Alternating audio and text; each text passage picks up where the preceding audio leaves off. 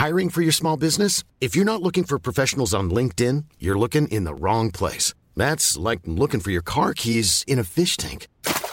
LinkedIn helps you hire professionals you can't find anywhere else, even those who aren't actively searching for a new job but might be open to the perfect role. In a given month, over 70% of LinkedIn users don't even visit other leading job sites. So start looking in the right place. With LinkedIn, you can hire professionals like a professional. Post your free job on linkedin.com slash people today. Hey, I'm Ryan Reynolds. Recently, I asked Mint Mobile's legal team if big wireless companies are allowed to raise prices due to inflation. They said yes. And then when I asked if raising prices technically violates those onerous two-year contracts, they said, what the f*** are you talking about, you insane Hollywood ass?" So to recap, we're cutting the price of Mint Unlimited from $30 a month to just $15 a month. Give it a try at mintmobile.com slash switch. $45 upfront for three months plus taxes and fees. Promoting for new customers for limited time. Unlimited more than 40 gigabytes per month. Slows. Full terms at mintmobile.com.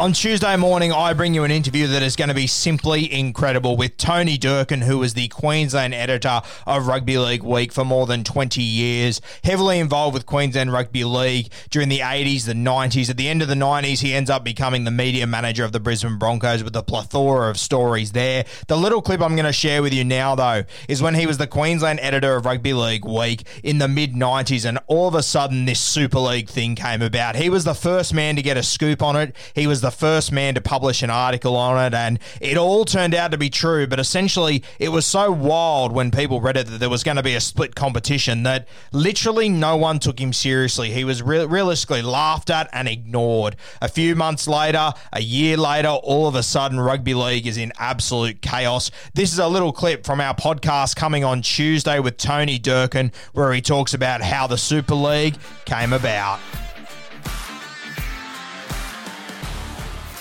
Mate, the 1990s Rugby League, an unbelievable period. We've spoken about so many, you know, all-time great superstars, and it's towards the end of the 90s that, or the mid 90s, that the game would change forever. Um, Super League pops up, and mate, I, I believe that you had a bit of a scoop on this early. Is that right?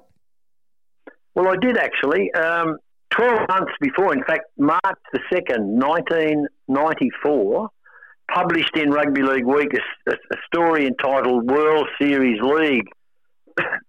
now, I'd, I'd, heard a whisper that something was going on, that the Broncos were unhappy uh, with the New South Wales Rugby League hierarchy of mostly of Ken Arthurson and, and John Quayle. And uh, let's not beat around the bush. They had lots of blues back in those days. The Broncos started to become successful, started to generate big crowds and lots of money and all that type of all that type of thing, and and uh, maybe got a bit bit big for their boots.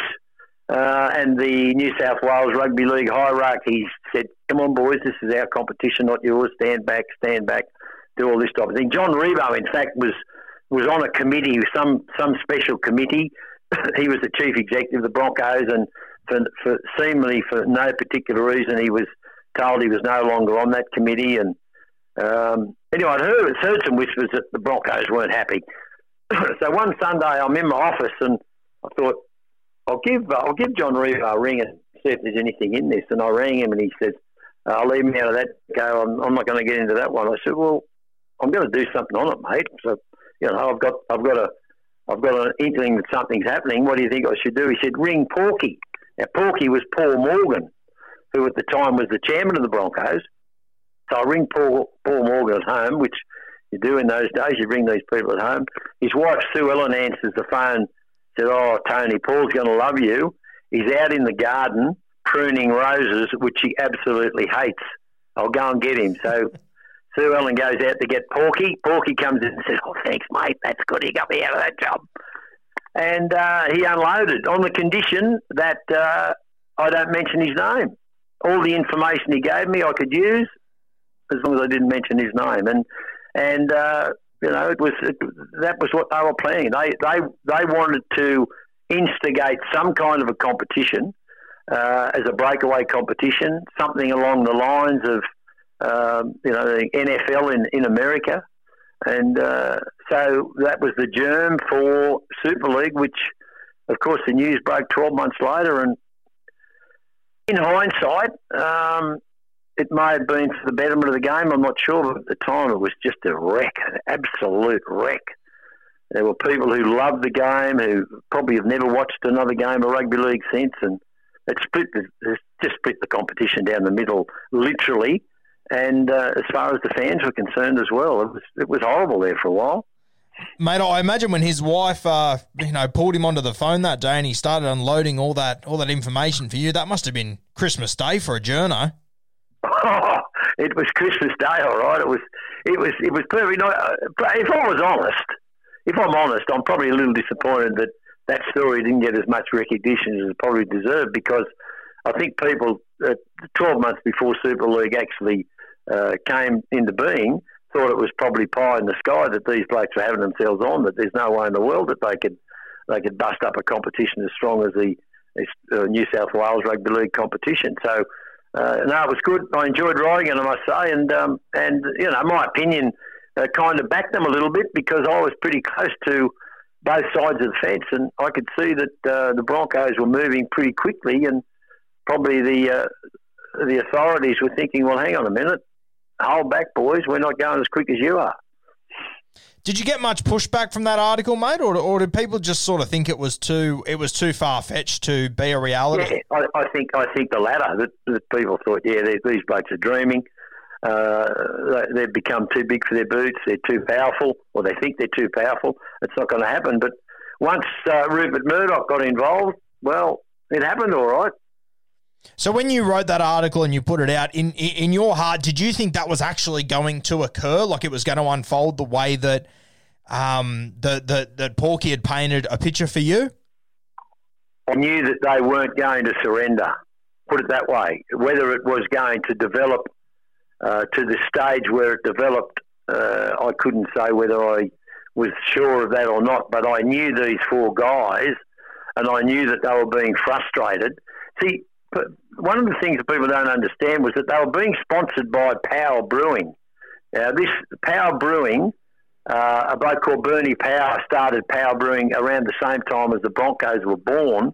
Now, before Power Brewing had even had a beer on the market, Bernie Power, who was, I must say, uh, friends and business associates with the four guys who owned the Broncos, put up one million dollars a year sponsorship for the Broncos, major sponsorship for the Broncos, before he had a beer on the market. Wow, and so, a, mil- a, million dollars back then too. Million dollars back then. So um, uh, John Ribot, the CEO of the Broncos back then, said to Bernie Power, "Geez, mate, I hope your beer's okay." And Bernie Power said, and I hope your footy team's okay. See, the Broncos hadn't hadn't played a game, and Bernie Power hadn't brewed a beer. So, but that that's the gamble that these people took, and and and the, they couldn't even sell their beer at, uh, at at the old Lang Park Stadium because it was controlled by Castlemaine Forex. So the only beer that could be sold at the ground was Forex, yet the team was sponsored by Power Brewing, you know, Powers beer. So it was it was very convoluted, very difficult, and lots of hurdles to get over. And I think the, the, the four directors said, we've got to control our own destiny here, so this is what we're going to do.